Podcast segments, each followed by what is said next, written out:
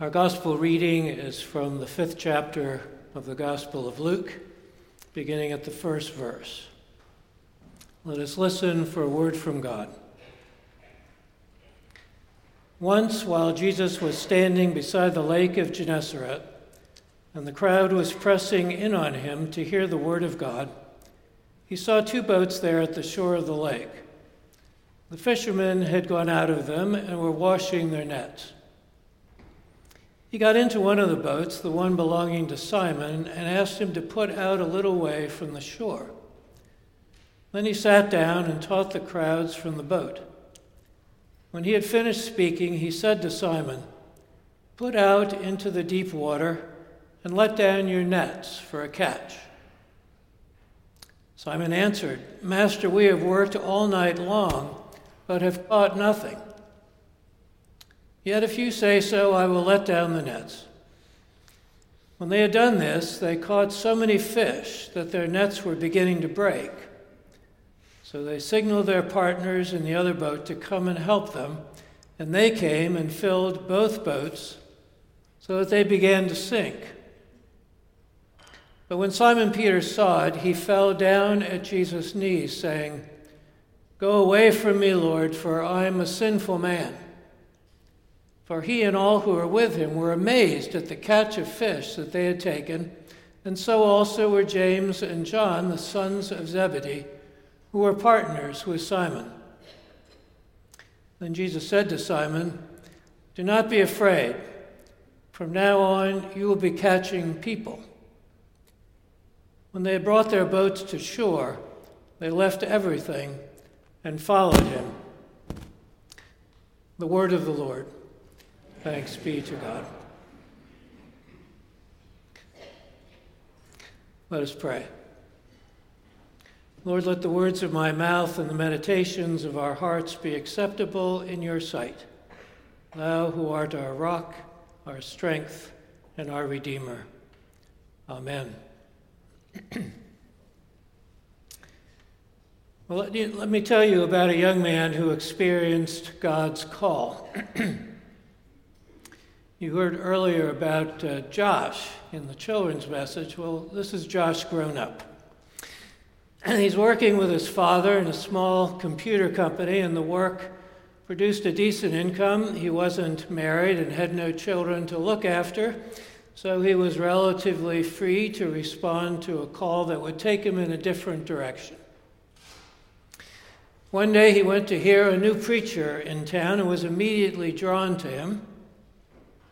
The man spoke with authority and he preached a message of freedom that struck a chord. The young man felt burdened by his responsibilities. He began thinking about new possibilities. He returned several times to hear the preacher speak, but preferred just to listen.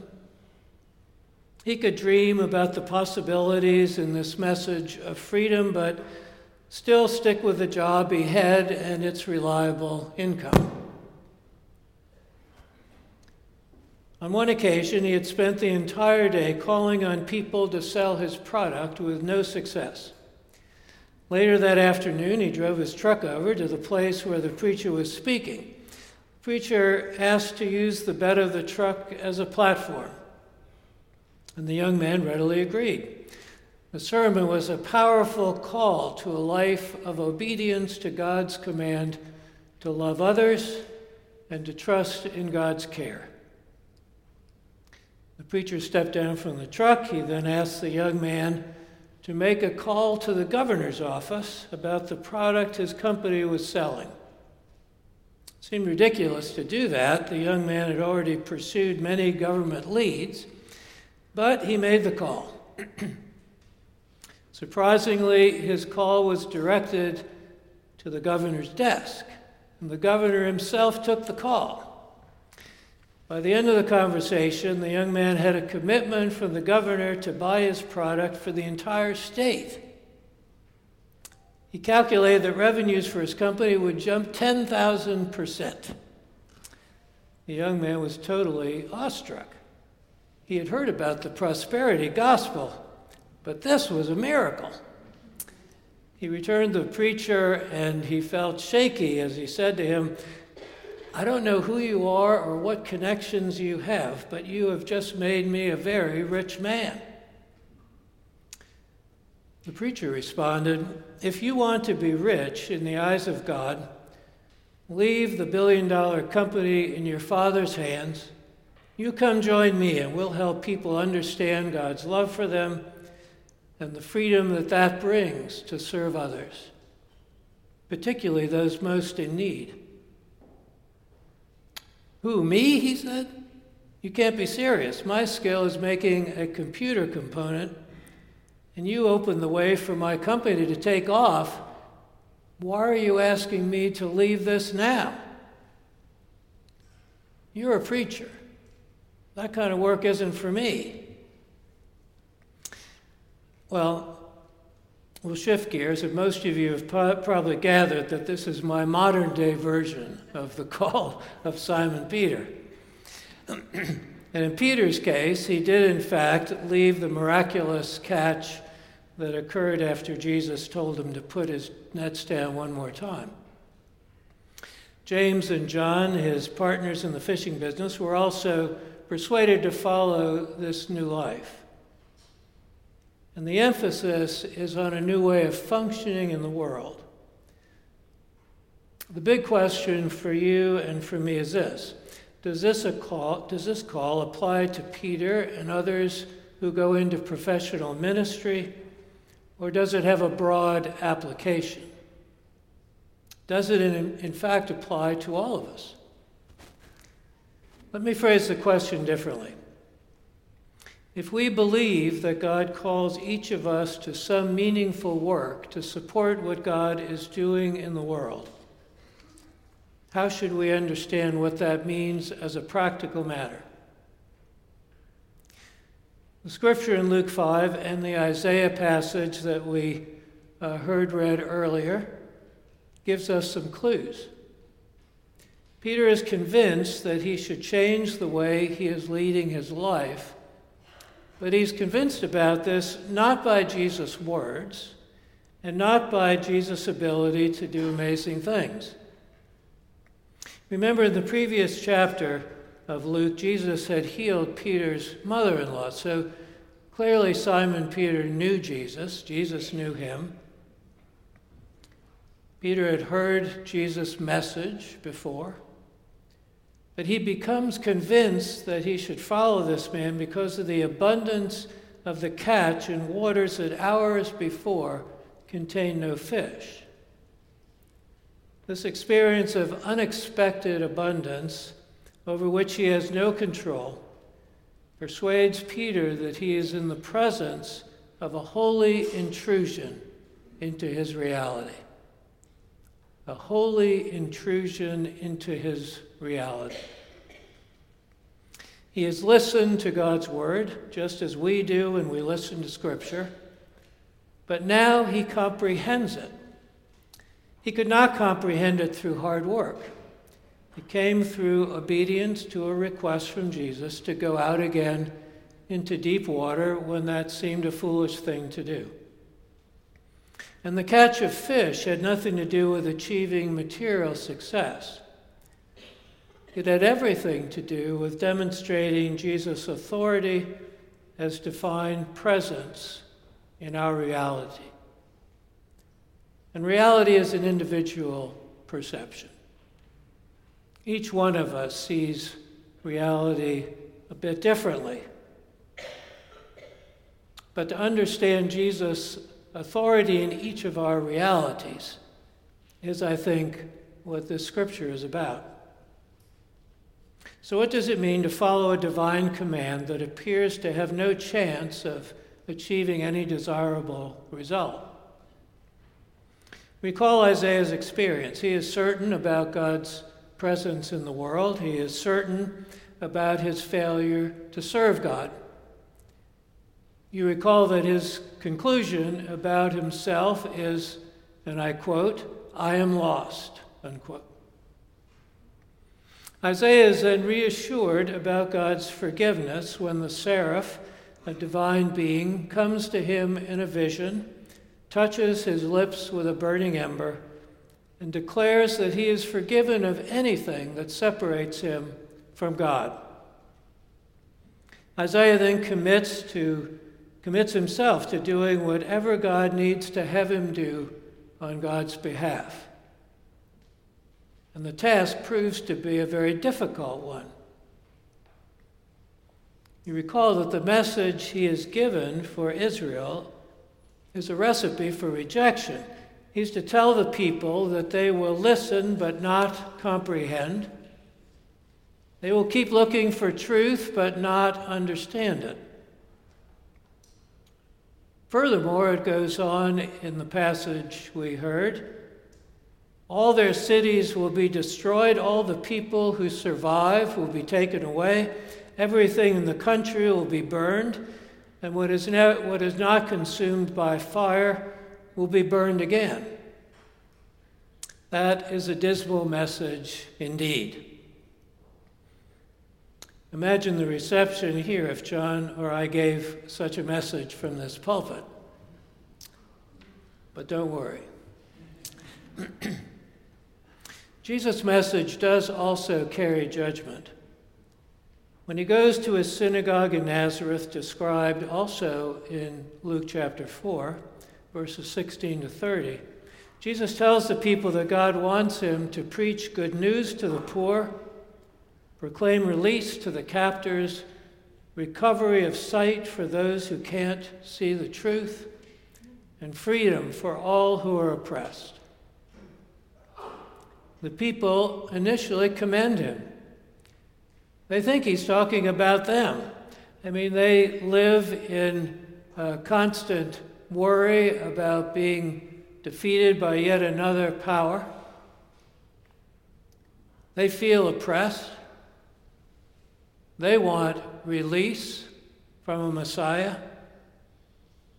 However, Isaiah soon points out that this message is for all people, not just for them, not just for those who think that they have a special relationship with God, not for those who believe they have a manifest destiny that gives them an edge over other nations. No, this is a message for all. when the people realize what Jesus is saying, they try to throw him off a cliff in his own hometown. And this is the man Peter chooses to follow. I believe that God calls each one of us.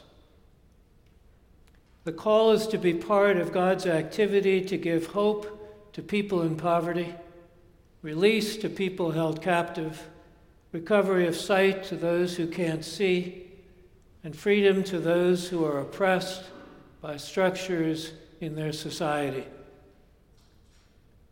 You might experience a call as dramatic as Isaiah's, or as dramatic as Peter's experience of divine power and its abundance. But more often than not, it's quite ordinary. In each case, what you have listened to in Scripture from the mind of God is suddenly comprehended. You experience God's judgment on yourself and on your society, just as Isaiah and Peter did. But also, you experience the hope that comes with the awareness of divine presence and promise. You see, a call from God changes how you see the world, and that changes your response to the pain and hate and darkness in the world. The real core of this message is this you accept your excuse me you accept your usefulness to god in bringing the gospel of freedom to others you accept your usefulness to God in bringing the gospel of freedom to others. Accepting God's reliance on us doesn't come easily. It didn't come easily for Isaiah or for Peter or for most of us. This call from God is something that we live into. There will be ups and downs, successes and failures. Remember how Peter debated with Jesus about sacrificing himself for God's purposes. Peter couldn't believe that having the power of God on one side could mean anything but a happy, joy filled life to the end. Certainly not excruciating death on a cross. Jesus had to set Peter straight. And remember, after Jesus' arrest, that Peter denied three times that he knew Jesus. We will all have moments when we deny Jesus' claim upon us. We confess those moments, we receive God's forgiveness, and we set out again to lead faithful lives. I believe we all recognize God's need for us and our need to listen to a word from God to us. That is why we show up here in church. And showing up is one way of seeking to comprehend and act upon a call from God. And it is not just Scripture that guides us. In the midst of the world's darkness, we have each, even for a moment, observed God's light and love in action. Perhaps in dining room ministry, or the food cupboard, or rain, to name just three. When we see God's light and love in action and choose to be part of it, we are living into our call from God. In Scripture, we are taught that God will make up for one's inadequacy and weakness and lack of understanding. You may find yourself up against a closed door or a roadblock, but there is always the expectation that God will show you a way. There will be listening without comprehension, but also transformative moments of comprehension. It enabled Isaiah to preach judgment, but also to preach the hope of a Redeemer. It enabled a demoralized and ashamed Peter to lead the early church after Jesus' death. My challenge to you and to myself is to keep recognizing and living into God's call. We will slip in and out of it, just like Peter, but we keep showing up, repent regularly, and do not lose hope. We listen and we rejoice in those moments when we comprehend, taking action in large and small ways in the name of our Lord Jesus Christ. Amen.